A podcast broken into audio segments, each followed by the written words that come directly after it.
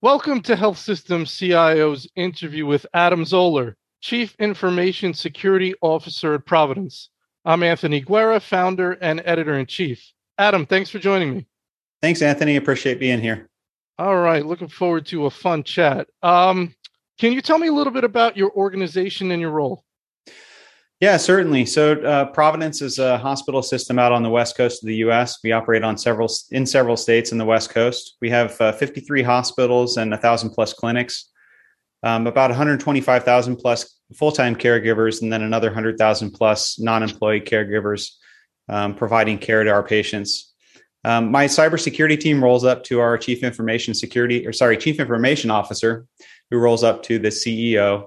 The CIO is BJ Moore, and then under my team, I have roughly 220 people performing security functions globally. So we're mostly a geographically distributed organization with some centers of gravity in the Seattle area, Portland, and Southern California. And then we have our global center in Hyderabad, India, that does some shift work for our security operations center, as well as some functions in governance, risk compliance, identity and access management, and some supporting functions in our office of the CISO. Very good. So big, in a word. It's a big healthcare organization, and a fairly large security team to support that healthcare organization. But given the size and scope of what we deal with and the types of threats that are targeting the healthcare industry these days, we really need it. Yeah. Very good. All right. I want to start with an open-ended question and see what's on your mind. So, what are either some of the trends you're looking at or strategies you're working on? Just where's your head right now, either top thing or top couple of things that you're spending your time on as the CISO? Yeah, absolutely. So I guess a few things come to mind. Number one is our culture of security. And I mean, culture of security, not just within the cybersecurity organization, but broader than the cybersecurity organization, looking at the entire Providence org. Instilling security practices into our business practices, our business processes, instilling security mindset into our caregivers, because our caregivers truly are on the front lines of the cybersecurity battlefield. They're the ones that are receiving phishing emails. They're the ones that are making decisions on what they click on, what they don't click on, interactions with our clinical device vendors, our clinical application vendors. They're making risk choices every day. So informing them about security, training them on security, and instilling security culture broader than just the security organization has been a real focus of ours this year. Another focus of ours has been on implementing or continuing the journey, I should say, toward a zero trust approach here at Providence. And when I say zero trust, a lot of people use the term never trust, always verify. And basically what it is it's identity-centric security, making sure that the people who enter our information ecosystem access things that they should have access to and don't access things that they shouldn't have access to. And treating identity as the new perimeter versus kind of the old mindset within security, which was, have a hard perimeter and a soft interior, which doesn't really work anymore these days since our caregivers and really, you look sector agnostic, our end users are traveling all around the world with portable devices. They're accessing information systems with their phone. So again, identity is the new perimeter. That's a strong number two there is zero trust approach. And then number three is becoming a business enabler for the broader Providence organization. I want security to be a differentiating feature for why our patients seek care at Providence facilities. It doesn't mean that security has to be front and center, but security and usability in the clinical workflow definitely needs to be front and center for our clinicians. So things like touchless authentication, we call it frictionless authentication. When a clinician accesses an information system, they shouldn't have to sit there and take their PPE off and type in their username and password. That just doesn't work when you're trying to provide high quality patient care. So things like that. Wow, that's a lot. That's great. That's a lot of good stuff. A lot of good stuff to dig in there. So let's start digging. Sure. Security culture. When you talk about that, one of the things that comes to mind is who do you need to work with? I'm thinking marketing, could be other people, but in your mind, to instill a security culture, who are the key individuals that a CISO needs to work with?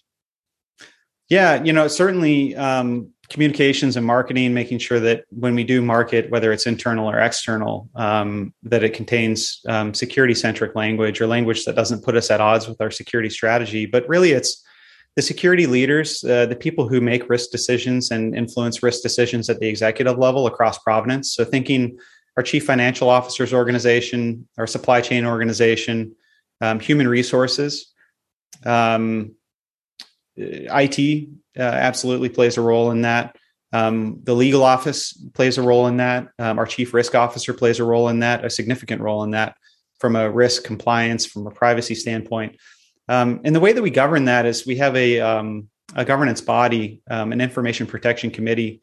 And, you know, as much as everyone loves to hate committees, it is pretty effective to get those people together on a periodic basis, talk about the bodies of work that we're driving forward from a security standpoint, both tactical and really strategic kind of top level bodies of work. And, you know, gain consensus, build alliance through that organization to drive these things forward, because I can't, for example, implement a security control like multi-factor authentication across our ecosystem without letting HR know that that's happening, because I may run afoul of some HR regulations for people who have disabilities to access systems, just as an example. Mm-hmm. So I need consensus. I need people to be aware of the security changes that are coming.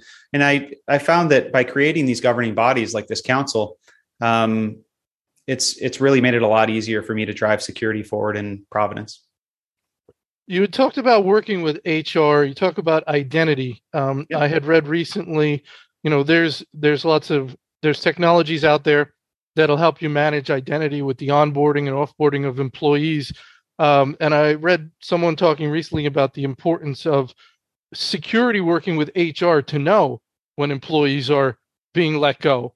That's got to be a very tight relationship, so those credentials can be revoked and that access no longer there.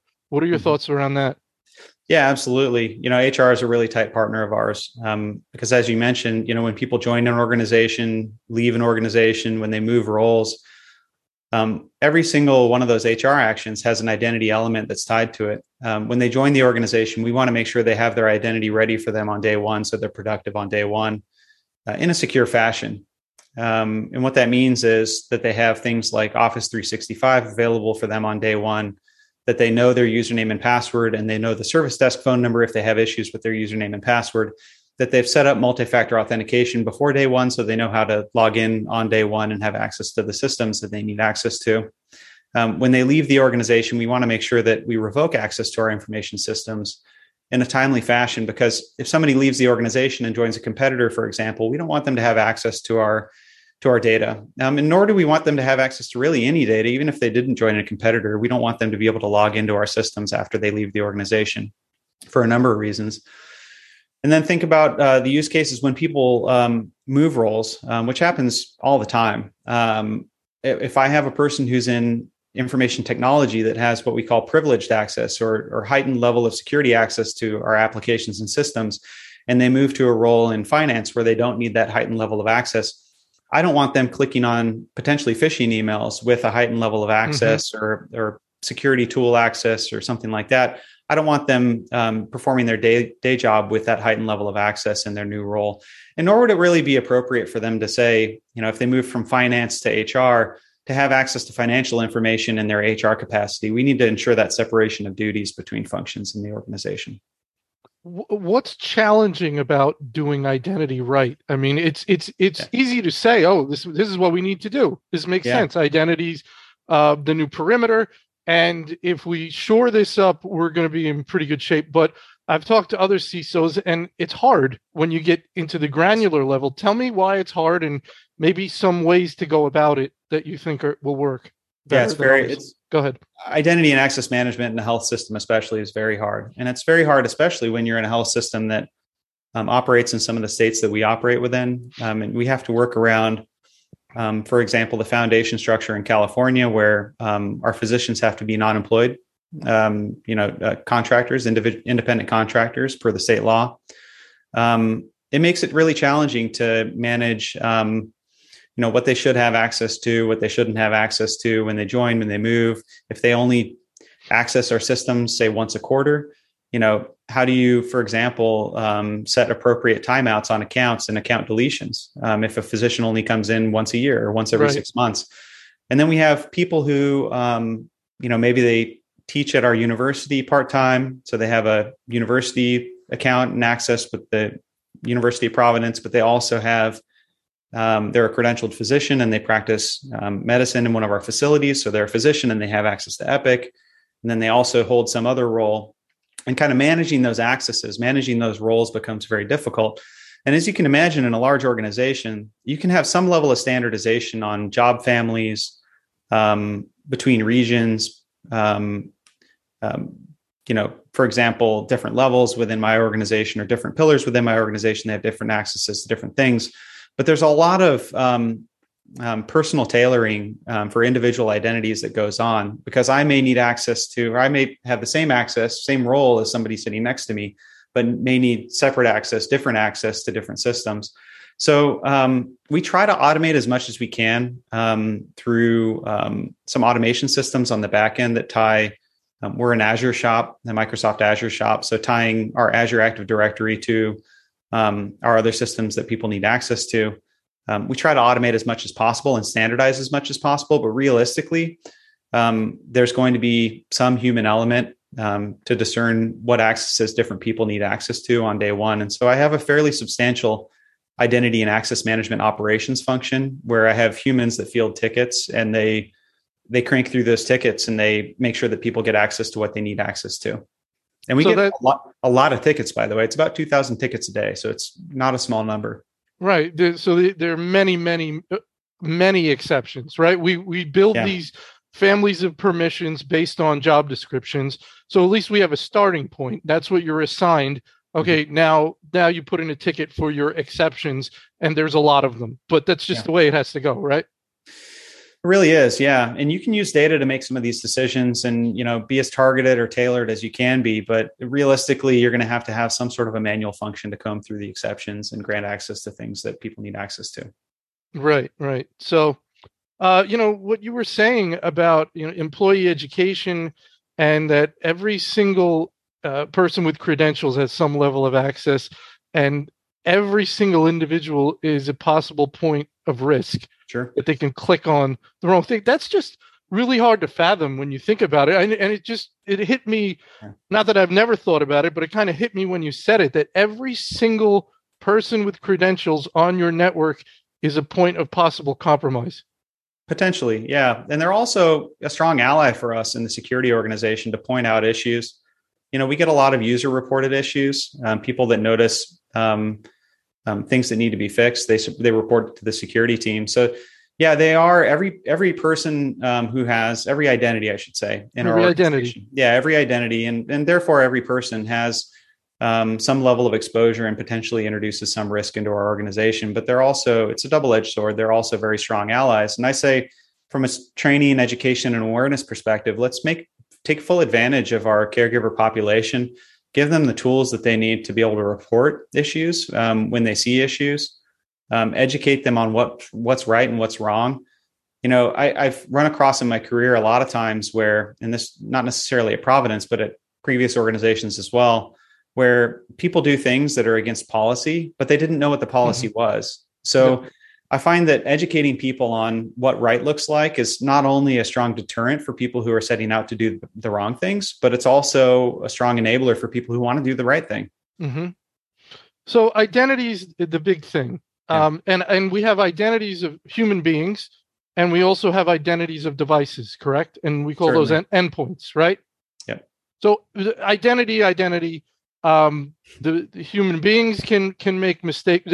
There's a question of the credentials, which we already discussed. They get their credentials. We want to make sure they don't have more privileges than they're supposed to, and that the privileges change as appropriate as they change through jobs and then revoke when they come off. So we want to manage that identity of the human beings.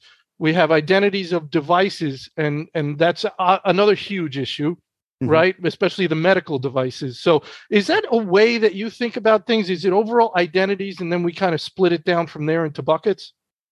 Well, identity-centric security, certainly, yeah. as a practice or as an approach. It's the core of zero trust, really. But from a device or a machine account perspective or an automated account perspective, we call them service accounts. Okay. Managing the accounts that don't necessarily have a human tied to them, but they perform important tasks throughout our environment. Just important as managing the human identities. In fact, in some cases, more important because they may have elevated level of privilege to do whatever task they're doing. Say it's a privileged service account that runs a script on a periodic basis to pull sensitive data from one system out and do some calculations and then upload the results into another system or transfer the results into another system. That account's always sitting there with that level of privilege, potentially readily accessible by a threat actor at any point in time. So the approach that we take to secure those accounts is we call it password vaulting, password rotation. So you can use technologies that are available commercially to what's called vault those credentials and make it so it's only usable by the systems that should be using it for the specific task that it should be used for. And then it's incredibly difficult to change the passwords on service accounts because you can imagine you can write code around a specific service account to do a specific task. And then you may have to actually update the code to get the service account password to change or password changed. Or if you change the password on the service account, it breaks the code. And then all of a sudden the business process is broken. So it's all these things are interconnected. These systems, this particular technology we're using internally will allow us to vault the credential, but also rotate the password, change the password on a periodic basis without breaking the business process associated with it. And there's a number of technologies that do this out on the market without naming any specific technologies. There's a number that do that. But password vaulting, password rotation, absolutely critical to a zero trust approach. Now, are medical devices included in that bucket of service accounts, or is that another bucket? No, certainly. Yeah. Medical devices use service accounts. There's human accounts and non-human accounts, really two basic types. And clinical devices and clinical applications could use a combination of both service accounts to, say, apply patches on the clinical device or transfer data between the device and an application. Or you could also have human accounts that are logged into the clinical device to do remote service or any number of things. There's a tremendous amount of talk around the security on these medical devices. Is this something that is top of mind and an issue that you're involved in as well?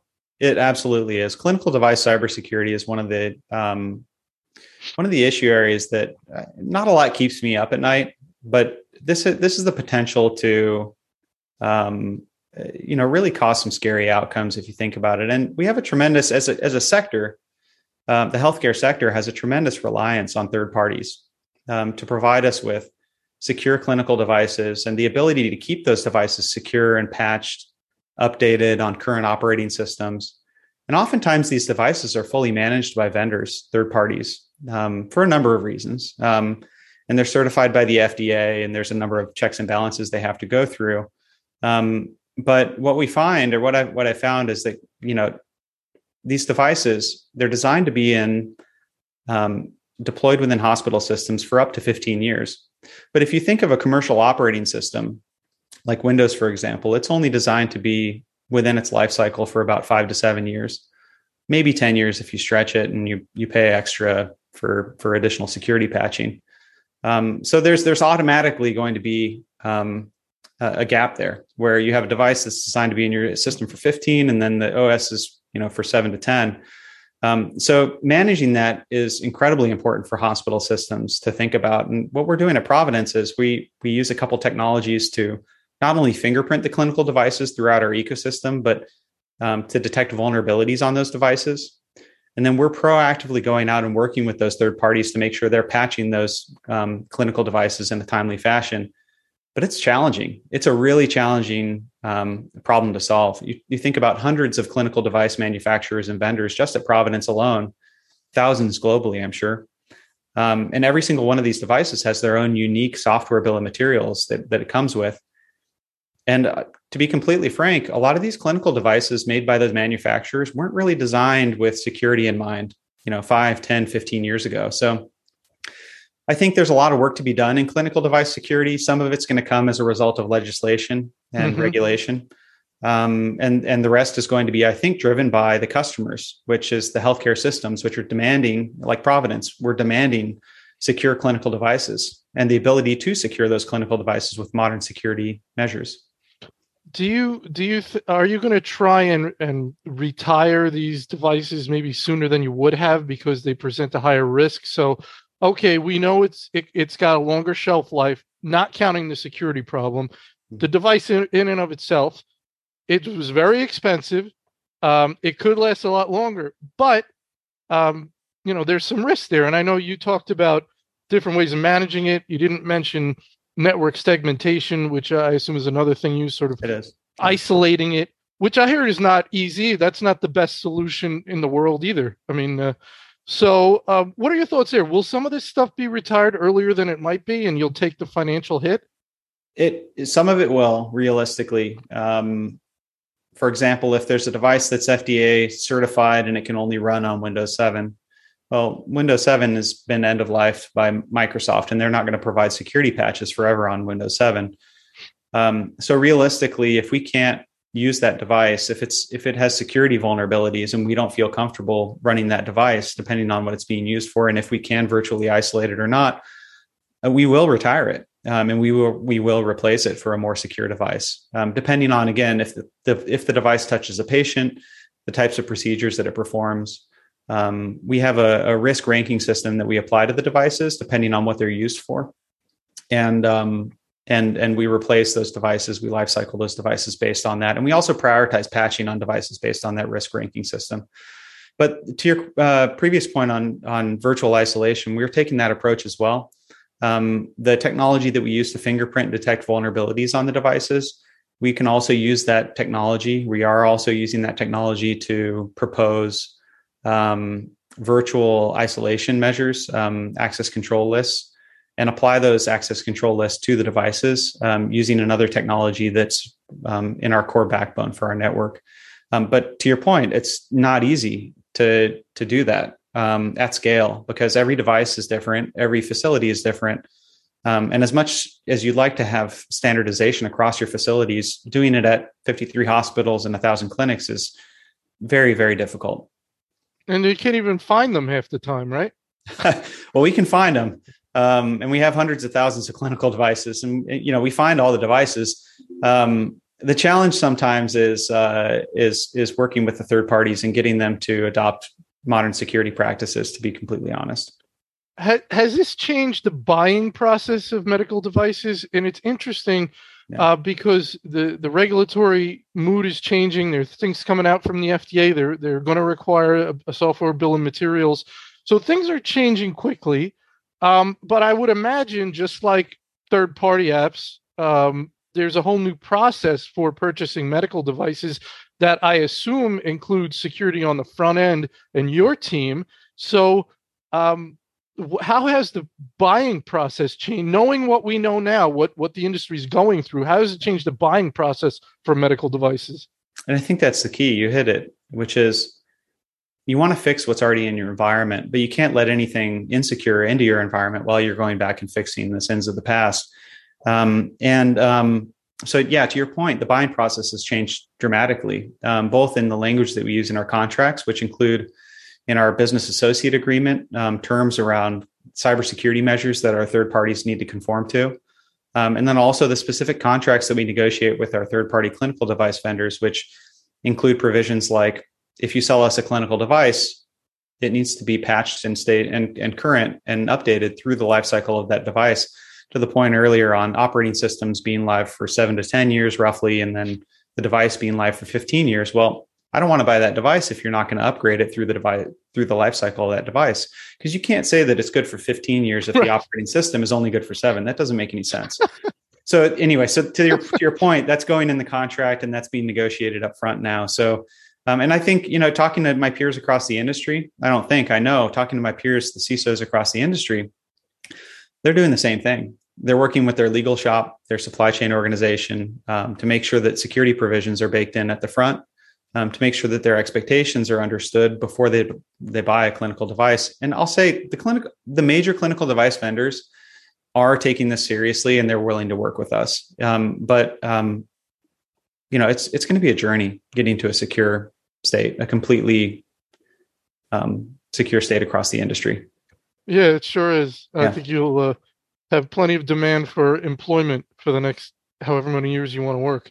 I've been trying to work myself out of a job for 15 plus years. So, there are lots of bad guys out there trying to make sure you stay employed, right? Unfortunately.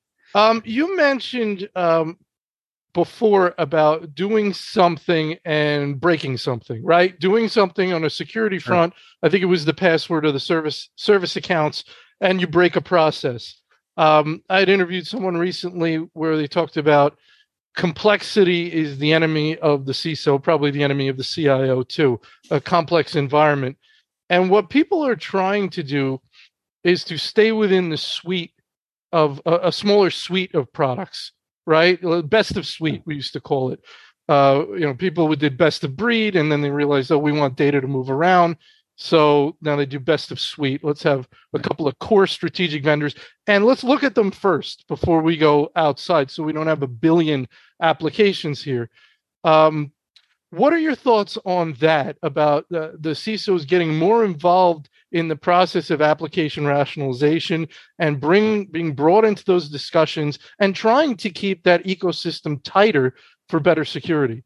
Yeah, I'm at Providence blessed to work for a CIO and a CEO who are big believers in simplification and keeping things modern, both from a security standpoint, but also from an end user, usability standpoint. And within that simplification play is, to your point, it's standardization around security configuration, it's standardization around process. It also makes our caregivers' lives so much easier when they know what's an approved device or an approved protocol already, and they can go out and procure a capability that they know isn't going to have to go through a huge level of security scrutiny or another architectural review that's going to take weeks or months or whatever. It's a big enabler for our caregivers. So I would agree that complexity can create some serious issues. Realistically, though, working in a hospital system, you're going to have to deal with some level of complexity. So the question is, as a CISO, how do you scale your capabilities, scale your processes to, leverage the scale of the business and not try to necessarily centralize everything to the point where you're acting as a roadblock to everybody? So relying on vendors, for example, to provide accurate architectural diagrams up front to us so that we can just review the architectural diagrams and not have to create them as a result of a new device being onboarded, just as one example. But I agree. I mean, complexity makes things hard. Simplification is the way to go, both from a cost and usability standpoint, but also a security standpoint. The idea of apps having to go through security is fairly new. And people are trying to get their arms around it. And I know that for some people, it's very difficult. The volume is tremendous. If you work for a large organization, you could have a tremendous volume of requests coming in from the business of apps they want to get or technologies they want to use or they want to buy. And everyone needs it, and it's the best thing, and we need this. And you're getting possibly bombarded with lots and lots and lots of requests.